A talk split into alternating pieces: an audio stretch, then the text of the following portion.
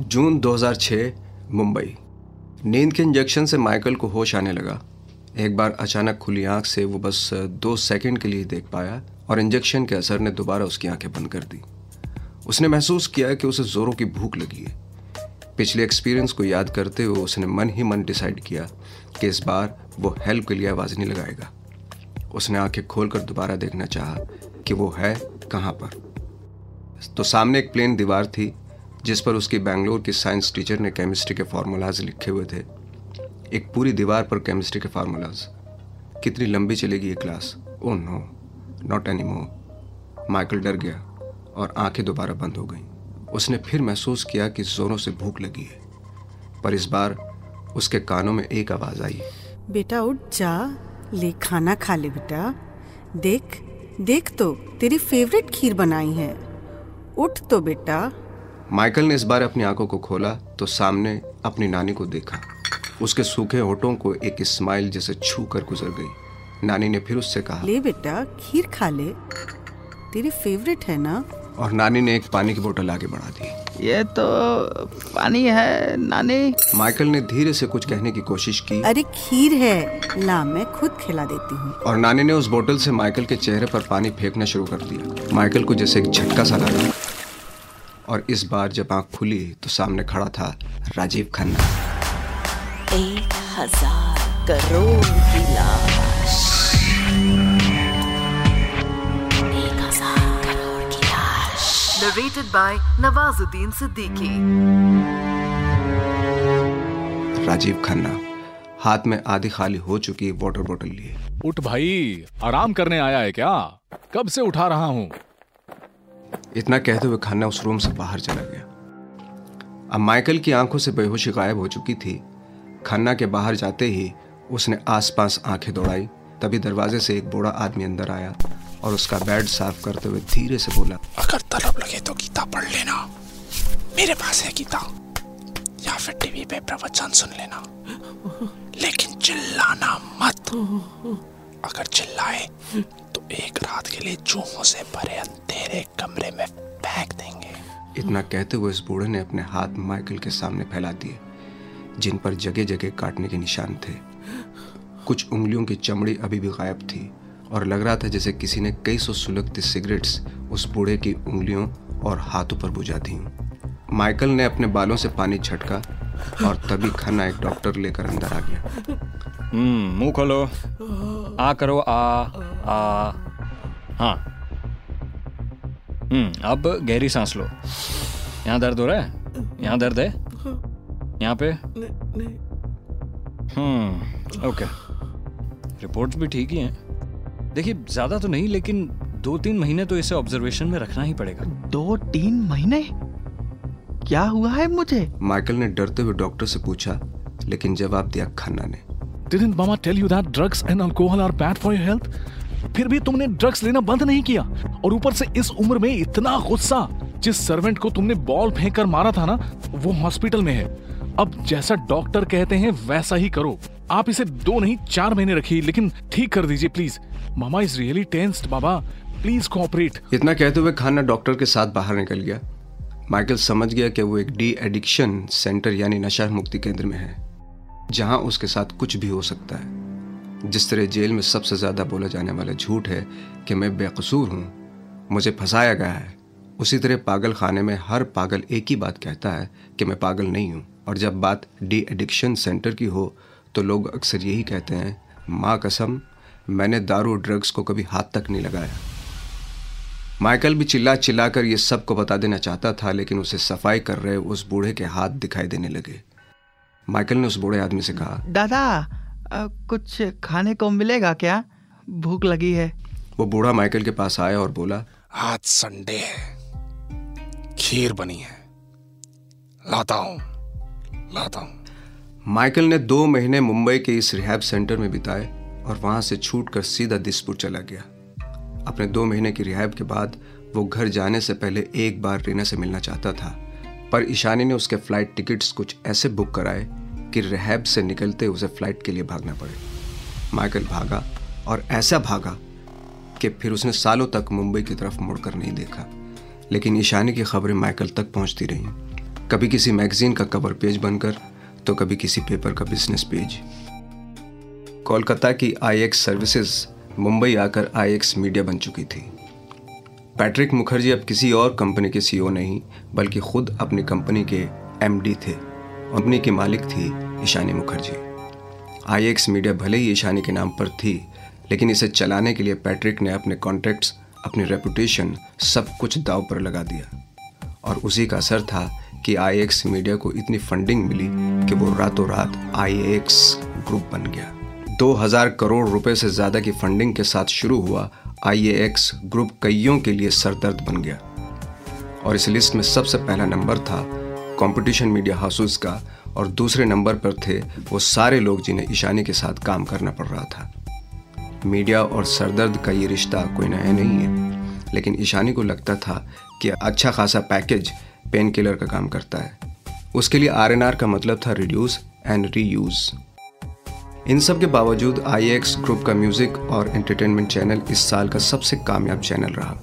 और इस कामयाबी ने ईशानी को बना दिया first lady of Indian television वैसे तो ये एक टाइटल था, लेकिन ईशानी ने इसे एक सर्टिफिकेट समझा। वो सर्टिफिकेट जिस पे बोल्ड लेटर्स में लिखा था you are doing everything right keep doing it फिर क्या था? इसी एटीट्यूड के साथ ईशानी ने आगे बढ़ना शुरू कर दिया। ईशानी को अब दूर दूर तक अपना कोई कंपटीशन नहीं दिख रहा था, लेकिन उसके आसपास जो चल रहा था, ईशानी को उसकी खबर तक नहीं थी। संडे की एक सुबह ईशानी ने अपने ड्राइवर घनश्याम से पूछा, घनश्याम, क्या बात है? आज संडे है और रीना घर नहीं आई। घनश्याम जैसे कुछ कहते कहते रुक गया। ईशानी को शक हुआ। उसने घनश्याम की तरफ़ देखा और उससे पूछा क्या बात है? रीना ने कुछ बताया क्या तुम्हें? घनश्याम ईशानी के सवाल को समझा नहीं और घबराहट में वो बोल पड़ा जो उसने देखा था। मैडम जी आज सुबह जब रोहित साहब को सामान देकर वापस आ रहा था तब रीना मैडम को बिल्डिंग में जाते देखा था। इतना सुनते ही ईशानी के दिमाग में जैसे हज़ारों ख्याल एक साथ दौड़ पड़े और ईशानी की शक्ल बता रही थी कि ख्याल अच्छे तो बिल्कुल भी नहीं थे। ईशानी ने मोबाइल में टाइम देखा तो दोपहर के तीन बजे थे। उसने घनश्याम से कहा एक काम करो दोबारा रोहित के फ्लैट पर जाओ और ये शैंपेन की बोतल देकर आ जाओ। कहना पार्टी के लिए एक्स्ट्रा आ गई थी साहब ने भिजवाई है। घनश्याम ने हाँ में सर हिलाया। शैंपेन की बोतल उठाई और बाहर निकल गया। इधर ईशानी से रहा नहीं जा रहा था। उसने रीना को कॉल करके पूछना चाहा कि वो कहाँ है, पर रीना ने फ़ोन नहीं उठाया। ईशानी ने दोबारा फ़ोन किया। रीना ने इस बार भी फ़ोन नहीं उठाया। ईशानी अपने आप को मन ही मन समझा लेना चाहती थी कि जैसा वो सोच रही है, ज़रूरी नहीं वैसा ही हो। उसने खुद को संभाला, वाइन का एक ग्लास बनाया और टीवी पर अपने चैनल की प्रोग्रामिंग देखने लगी। तकरीबन दो घंटे बाद ड्राइवर घनश्याम वापस आया। और उसने ईशानी से कहा मैडम बॉटल छोटे साहब को दे दी। साहब ने थैंक यू बोला है। ईशानी ने डांटते हुए ड्राइवर का नाम लिया। घनश्याम। घनश्याम पलटा और नज़रें नीचे रखते हुए बोला रीना मैडम तो नहीं दिखी लेकिन रीना मैडम का हैंडबैग वहीं सोफे पर रखा हुआ था। इतना कहकर घनश्याम बाहर निकल गया। ये ईशानी के लिए उस तरह की खबर थी जो शराब का नशा पल भर में उड़ा देती है। ईशानी ने तीसरी बार रीना को कॉल किया लेकिन इस बार फ़ोन स्विच ऑफ़ था। अफ्रीका के जंगलों में एक कीड़ा पाया जाता है। नाम है किलर बीस। ये कीड़ा किसी जानवर या इंसान को मारने पर आ जाए तो दो किलोमीटर तक उसका पीछा करता है और जैसे ही मौका मिलता है, हज़ारों किलर बीज मिलकर उसे अपना शिकार बना लेते हैं। इसलिए इस कीड़े को दुनिया का सबसे खतरनाक कीड़ों में गिना जाता है। बिल्कुल ऐसा ही एक कीड़ा है, शक का कीड़ा, जो कहीं भी किसी भी आदमी, किसी भी औरत में पाया जा सकता है। और अगर ये आपको एक बार काट ले तो फिर आप पीछा करने लगते हैं उसका जिस पर आपको शक है और कई बार शक का एक कीड़ा जान लेके ही छोड़ता है। एक हज़ार करोड़ की लाश। एक हज़ार करोड़ की लाश। Narrated by Nawazuddin Siddiqui. Ishani का शक अब गहराता जा रहा था।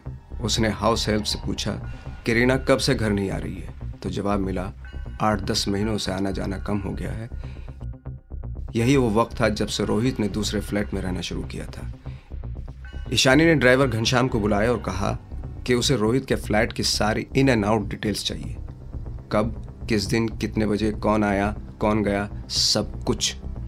घनश्याम उस बिल्डिंग में आता जाता रहता था। गार्ड उसे पहचानते थे इसलिए उसने साहब का रौब दिखाकर आसानी से अपना काम करवा लिया। सिर्फ़ एक महीने में ही रीना वहाँ पंद्रह बार आई थी और कई बार उसने अपने वीकेंड्स रोहित के साथ ही बिताए थे। जब आपकी पतंग बहुत ऊँची उड़ रही हो और अचानक कोई उसे काट दे तो पहले तीन सेकंड तक जो फीलिंग्स आती है, वैसी ही फीलिंग्स में ईशानी ने अगले तीन दिन गुजारे थे। सिर्फ़ ये सोचने के लिए कि ये बात पैट्रिक को बताए या नहीं। और अगर बताए भी तो कुछ ऐसे कि पैट्रिक इस रिश्ते से खुश ना हो। ईशानी ने जितना सोचा था, पैट्रिक को कन्विंस करना उससे ज़्यादा आसान था। इस रिश्ते की खबर लगते ही पैट्रिक ने सबसे पहले रोहित को मनाने की कोशिश की। फिर ईशानी ने रीना को समझाने की कोशिश की। और जब कोई तरीका काम नहीं आया तो दोनों ने दोनों को धमकाने की कोशिश की। ये सारी कवायद जितनी जल्दी शुरू हुई थी, उतनी ही जल्दी ख़त्म भी हो गई। क्योंकि आजकल ईशानी और पैट्रिक अपनी कंपनी को आगे बढ़ाने में बिज़ी थे। इन्वेस्टर्स का प्रेशर भी था और IAX के न्यूज़ चैनल को लॉन्च करने का सारा काम अभी बाकी था। किसी के पास इतना टाइम ही नहीं था कि वो रोहित और रीना के इस रिश्ते पर पूरी तरह से नज़र रख सके। हाँ बीच बीच में रीना को ज़रूर ईशानी का अनएक्सपेक्टेड कॉल और अनरिजबल गुस्से का शिकार होना पड़ रहा था। और सबको पता था कि गुस्से में कुछ भी कह देना ईशानी की आदत है। ईशानी की तरह उसका गुस्सा भी फ़ेमस हो चुका था। पर हर कोई रीना की तरह मजबूर नहीं था। पैट्रिक की इमेज को देखकर कंपनी में जो बड़े बड़े नाम आसानी से आ रहे थे, ईशानी के बिहेवियर को देखकर उन्होंने निकल जाने की जगह ढूंढना शुरू कर दी थी। ऐसा कोई सीनियर रिसोर्सेज नहीं था, जिसे ईशानी के आई डोंट केयर बिहेवियर से प्रॉब्लम ना हो। लेकिन पैट्रिक को इन सब बातों की कोई खबर नहीं थी। लगता था पैट्रिक आज भी उसी बालकनी में खड़ा था, जहाँ चांदनी रात थी, हल्की बारिश थी, और ईशानी का हाथ उसके हाथ में था। प्यार में अंधा होना आदमी को व्यापार में लंगड़ा बना देता है। और पैट्रिक के साथ भी यही होने जा रहा था। 2008 की एक शाम, वॉल स्ट्रीट जर्नल ने 50 inspiring business women of the year की एक लिस्ट जारी की और इस लिस्ट में ईशानी मुखर्जी का नाम भी था। No doubt it was a achievement पर ईशानी ने इसे भी एक सर्टिफिकेट समझा, जिस पर बोल्ड लेटर्स में लिखा था only you can do the right things not others सिर्फ़ मैं। इस शब्द ने दुनिया को जितना नुकसान पहुँचाया है उतना शायद किसी और शब्द ने नहीं। आई एक्स ग्रुप का मोस्ट अवेटेड चैनल शुरू हो चुका था, पर चैनल पर क्या चलेगा शोज़ क्या होंगे एंकर क्या बोलेंगे, किस न्यूज़ पीस को कितना टाइम मिलेगा कैमरा के एंगल कैसे होंगे आउटडोर रिपोर्टिंग कैसी होगी, ये सब मीडिया के एक्सपर्ट्स नहीं ईशानी तय कर रही थी। लॉजिकल डिस्कशन और डेटा लर्निंग से दूर आईएक्स का मीटिंग रूम ईशानी के रूट बिहेवियर से जैसे तैसे भरता जा रहा था। चैनल के बड़े नाम बाहर निकलते जा रहे थे और जब तक पैट्रिक मुखर्जी बालकनी से उतरकर बोर्ड रूम में पहुँचता, वो ऑलमोस्ट खाली हो चुका था। पैट्रिक की आँख खुली तो 2000 करोड़ की स्ट्रॉन्ग फंडिंग से शुरू हुए आईएएक्स ग्रुप को उसने गिरते हुए देखा और उससे भी बड़ा शॉक उसे तब लगा जब उसकी कंपनी से निकाले गए लोग उसकी मार्केट रेपुटेशन को डैमेज कर चुके थे। हर दिन प्रॉपर्टी के गिरते ग्राफ्स के साथ इन्वेस्टर्स का भरोसा भी गिरता जा रहा था और यहाँ से ईशानी और पैट्रिक के रिश्ते में पहली बार दरार आई। ये पहली बार था जब ईशानी को डर लगा। किसी रिश्ते और उससे मिलने वाले फायदों के छूट जाने का डर और ये डर इतना बड़ा कि उसने ईशानी को बीमार बना दिया और इस बीमारी का नाम था इनसिक्योरिटी जब इनसिक्योरिटी बढ़ी तो पैट्रिक की प्रॉपर्टी में उसे अपना और बेटी निधि का हिस्सा कम लगने लगा। ईशानी जानती थी कि पैट्रिक की प्रॉपर्टी पर पहला हक उसके दोनों बेटों का होगा और उसके बाद नंबर आएगा उसका और उसकी बेटी निधि का। लेकिन अब निधि से पहले उसे कोई और भी खड़ा दिख रहा था और वो थी रीना। अगर रोहित और रीना की शादी हो जाती तो निधि को शायद वो भी ना मिले जो अभी मिल रहा था। और इस शादी के बाद सबसे बड़ा डर था उस राज के खुल जाने का जो शानी ने पैट्रिक और सारी दुनिया से छिपाए रखा था। ये रीना है मेरी छोटी बहन। इस राज के खुल जाने पर यह भी हो सकता था कि शायद पैट्रिक की प्रॉपर्टी में उसे और उसकी बेटी को कोई हिस्सा ना मिले। रीना सिर्फ़ ईशानी की लाइफ का रोड़ा बनती तब भी ठीक था, लेकिन इस बार रीना निधि के फ्यूचर के आगे आ रही थी। रोहित और रीना के इस रिश्ते को तोड़ना अब ईशानी के लिए सबसे ज़रूरी काम बन गया था।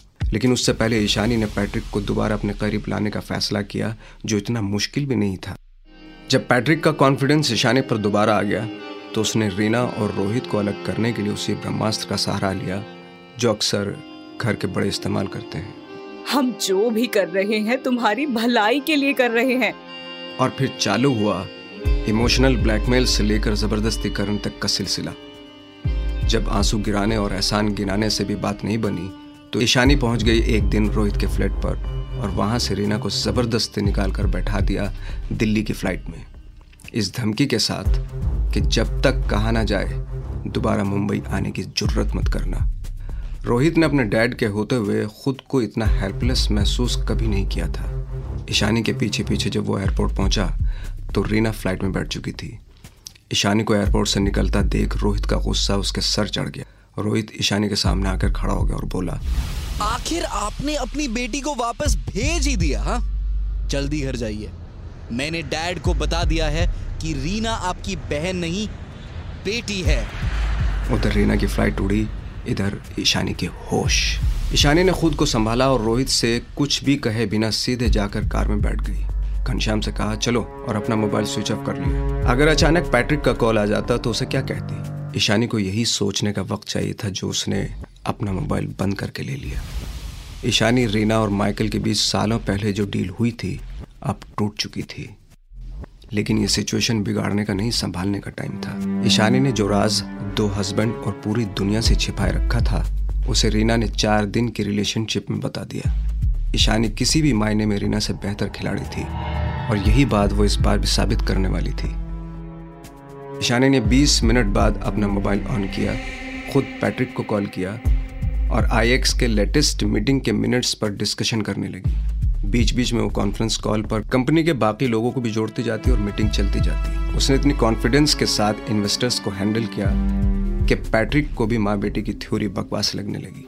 और जब एक हफ़्ते के बाद उसने ईशानी को बताया कि रोहित ने उससे कहा कि तुम रीना की बहन नहीं, माँ हो तो ईशानी ने उसे ऐसे इग्नोर कर दिया जैसे वो आज तक करती आई थी। पूरे कॉन्फिडेंस और एक खूबसूरत हँसी के साथ। गेम का लेवल अब अप हो चुका था। इतना कुछ हो जाने के बाद भी ईशानी ने पैट्रिक को बार बार फोर्स किया कि वो रोहित के फ्लैट पर जाए और इस बात का ध्यान रखे कि रोहित खुद को अकेला महसूस न करने लगे। वो किसी न किसी काम में लगा रहे। ईशानी खुद रोहित के साथ ऐसे बिहेव करने लगी जैसे एयरपोर्ट पर वो कभी मिले ही नहीं। रोहित ने उसे कभी कुछ कहा ही नहीं। यहाँ हर किसी को रोहित की फ़िक्र थी। तभी दिल्ली से किसी ने कॉल किया और बताया कि रीना का एक्सीडेंट हो गया है। ये खबर मिलते ही अपने सारे काम छोड़कर दिल्ली भागने का काम किया ईशानी ने। दिल्ली पहुंचकर उसे पता लगा कि रीना का एक्सीडेंट नहीं हुआ है। वो सिर्फ़ सड़क पर गिरकर बेहोश हो गई थी। ईशानी ने खुद ये मैसेज पहले रोहित और फिर पैट्रिक को भेजा। हॉस्पिटल में रीना के इलाज का सारा खर्च ईशानी नहीं उठाया और तब तक रीना के साथ रही जब तक उसे डिस्चार्ज नहीं कर दिया गया। लेकिन हॉस्पिटल से बाहर निकलते वक्त रीना ने महसूस किया कि हॉस्पिटल आते वक्त वो इतनी कमज़ोर नहीं थी। जितना हॉस्पिटल से जाते वक्त लग रही थी। तभी पीछे से एक आदमी भागते हुआ आया और ईशानी से बोला मैडम आपकी ही पेशेंट का नाम रीना है ना? आप उनकी दवाइयाँ लेना भूल गई। कमज़ोरी काफ़ी है इसलिए ये कुछ दवाइयाँ कुछ महीनों तक लेनी होंगी। वैसे सभी पर डोज की क्वांटिटी और लेने का टाइम लिखा है। ईशानी ने उसे थैंक यू कहा और वो आदमी चला गया। ईशानी ने रीना को कार में बैठाया दरवाज़ा लगाया और जब खुद कार में बैठने लगी तो पलटकर उस आदमी को देखा जो दवाई देकर गया था। राजीव खन्ना ईशानी को देखकर मुस्कुराने लगा।